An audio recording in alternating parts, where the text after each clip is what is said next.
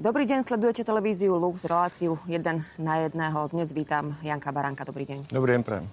Pán Baranek, v novom parlamente, v novom zložení vystúpila ombudsmanka Maria Patakijová nedávno so svojou správou. E, väčšina poslancov vrátane koaličných však túto správu nevzala na vedomie. Nie to nezdvorila voči verejnej ochrankyni práv?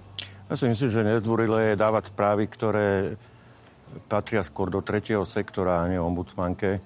Takže ja tam vidím nedostatok v tom prvom kroku, v tom, čo napísala ombudsmanka. No a parlament zareagoval iba logicky, tak ako zareagovať mal. Ja keby som tam sedel, tak ja nie, že len takto zareagujem, ale povedal by som jej to, čo som povedal aj teraz na kamery. To je nezdvorilé. Ombudsmanka má presne vymedzenú, vymedzené pole pôsobnosti a ona si to tak svojmolne tak trochu upravuje. Ona má predsa zastupovať občanov pred orgánmi štátnej správy v prípade, že tí občania majú, nejaký, ja to recitujem, ja to interpretujem, majú pocit, že sa im tie práva nedostávajú, ale že sú nejak obmedzovaní, ja už neviem, prieťahy súdnom konia a tak ďalej.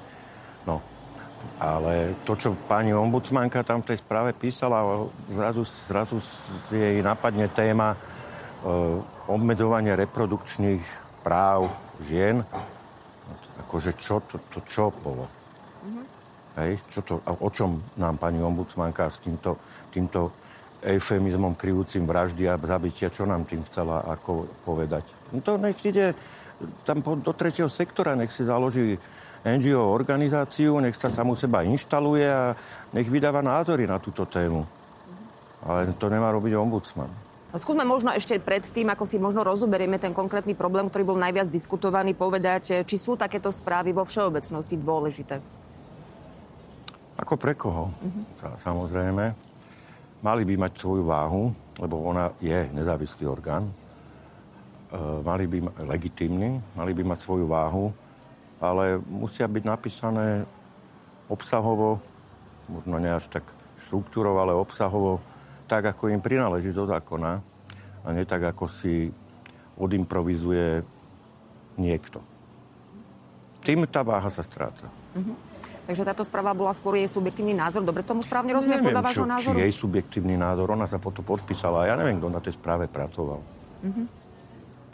Dobre, e, čo teda bol ten najväčší problém, e, o ktorom sa vlastne veľmi veľa hovorilo v tých ostatných dňoch, dňoch boli práva nenarodených detí, kritika dokonca návrhov, ktoré minulý parlament navrhol, neboli schválené, ktoré chceli obmedziť interrupcie Prečo teda sa vzniesla kritika voči práve uh, týmto jej názorom?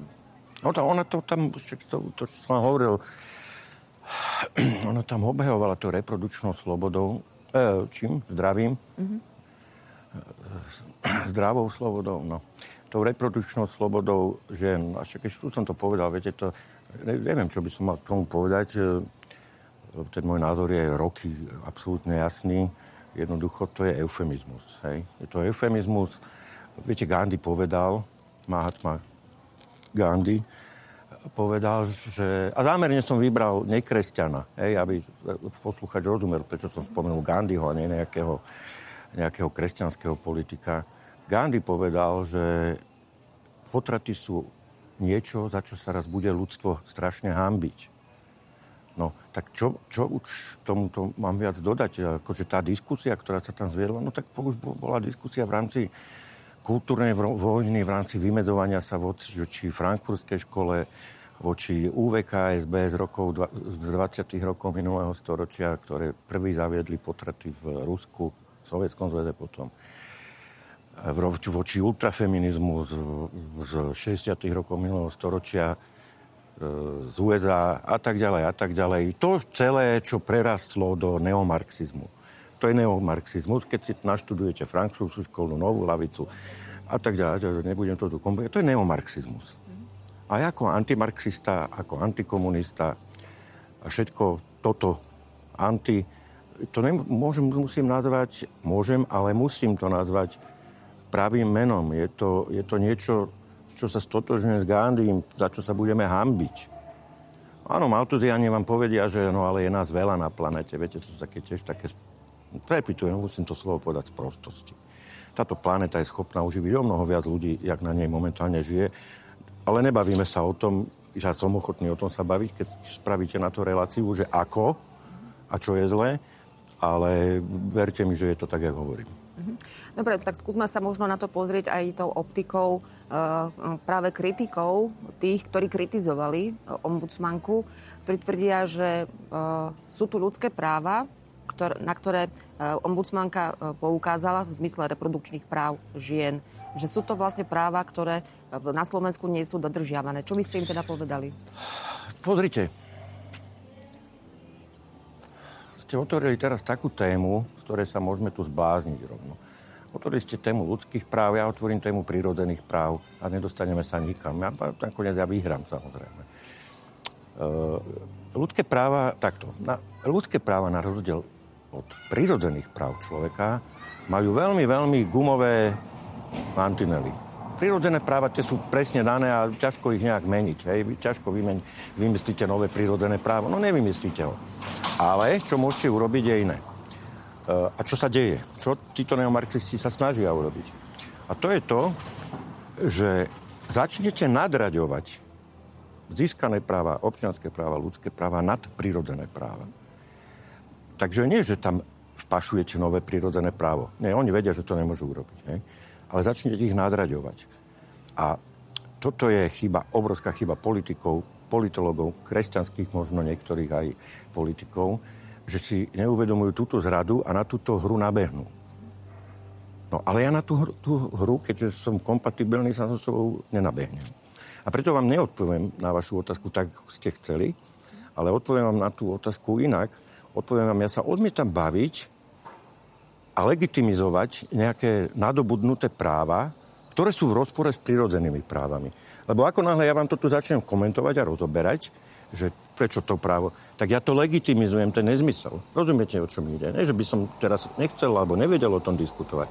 Ale principiálne vôbec odmietam o tom diskutovať z dôvodu, že prirodzené práva sú nadradené. A keď je priro- právo na život, keď je prirodzené právo alebo na ochranu života, tak nemôžem diskutovať o niečom, čo z tohto uhla pohľadu je nezmysel. Konferencia biskupov Slovenska e, na tú správu reagovala príkladmi z minulosti, e, kedy bol zakázaný trest smrti alebo vlastníctvo otrokov. Bolo to starúčia dozadu. Jasne. Vtedy to bol zrejme tlak spoločnosti, aby vznikli takéto zákazy, zákaz trestu smrti, zákaz vlastníctva otrokov. Prečo možno nie sme ako spoločnosť na Slovensku teraz pripravení v prípade nenarodnených detí? Lebo uh, títo zločinci, ktorých som vám hovoril, ktorí pochádzajú zo frankfurtskej školy, uh, oni nám totiž to zdeformovali aj slovník Viete, si všimnite, že sa obsah, e, obsah slov mení. A aj zdeformovali napríklad obsah slova sloboda. A teraz tu každý baží po slobode. Ale e, tá, tá sloboda, o ktorej oni, po ktorej oni bažia, prináša otroctvo.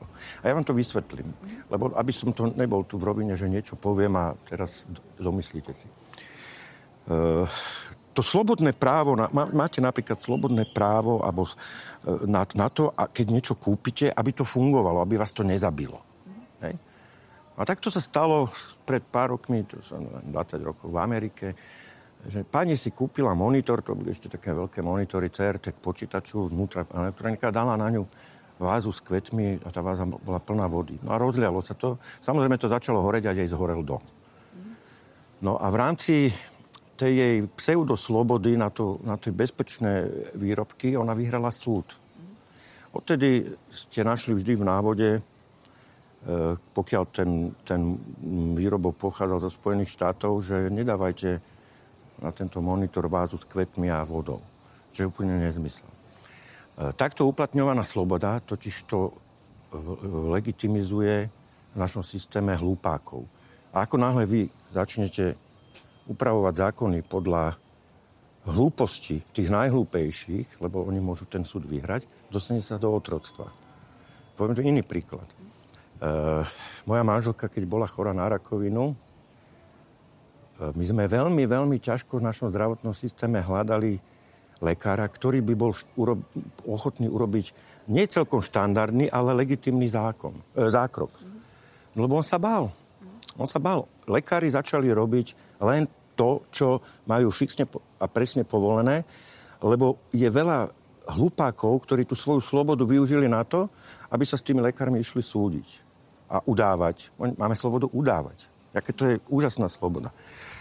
No, a preto vznikol aj úrad na dohľad a hoďaký idiot, hoďaký hlupák má to právo a tú slobodu ísť údať, hej? A to nám vytvára otroctvo potom.